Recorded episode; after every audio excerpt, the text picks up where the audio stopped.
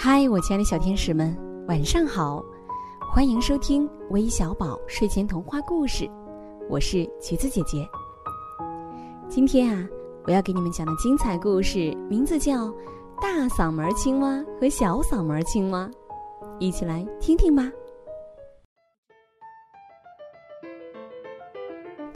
有两只大嗓门青蛙，它们谁也不认识谁。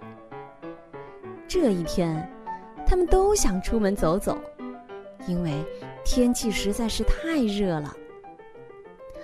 两只青蛙都在想，我应该去冷饮店找一份冰淇淋。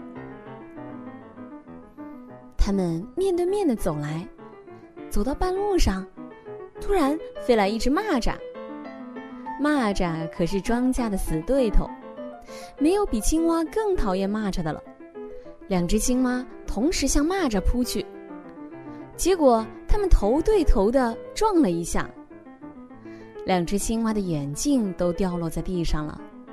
这是两只近视的厉害的青蛙，离开了眼镜，行动都很困难。两只大嗓门的青蛙都扯开大嗓门叫着：“我的眼镜呢？哎，我的眼镜呢？”他们用手在地上摸。最后总算摸到了眼镜，他们摸摸撞痛的头，都用大嗓门说：“哎呀，这一下撞得我头昏眼花呀！”是的，两只青蛙啊都觉得头昏眼花，连走路都摇晃起来。一只青蛙对另一只青蛙说：“哎，你撞得我好厉害，我连路都走不稳了，你得背我回去。”另一只青蛙也大声嚷嚷道：“胡说，是你把我撞昏的，你得背我回去。”两只大嗓门青蛙大声争吵起来，连过路的人都捂起耳朵。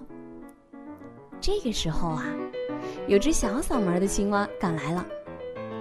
哎，他认识这两只大嗓门青蛙。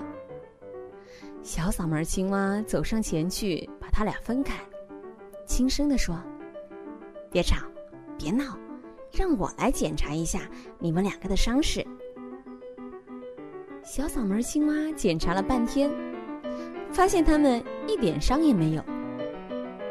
小嗓门青蛙看了看两只大嗓门青蛙，说：“我想，你们应该把眼镜交换一下。”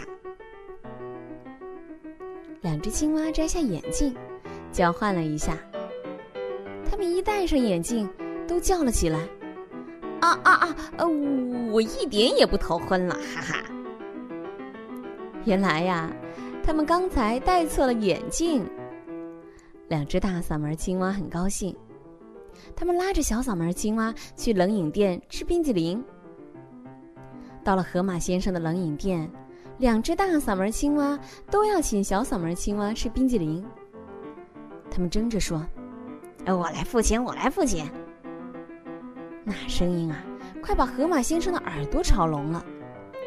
后来还是那只小嗓门青蛙说：“嘘，别吵，小声点，我们还是个人吃个人的吧。”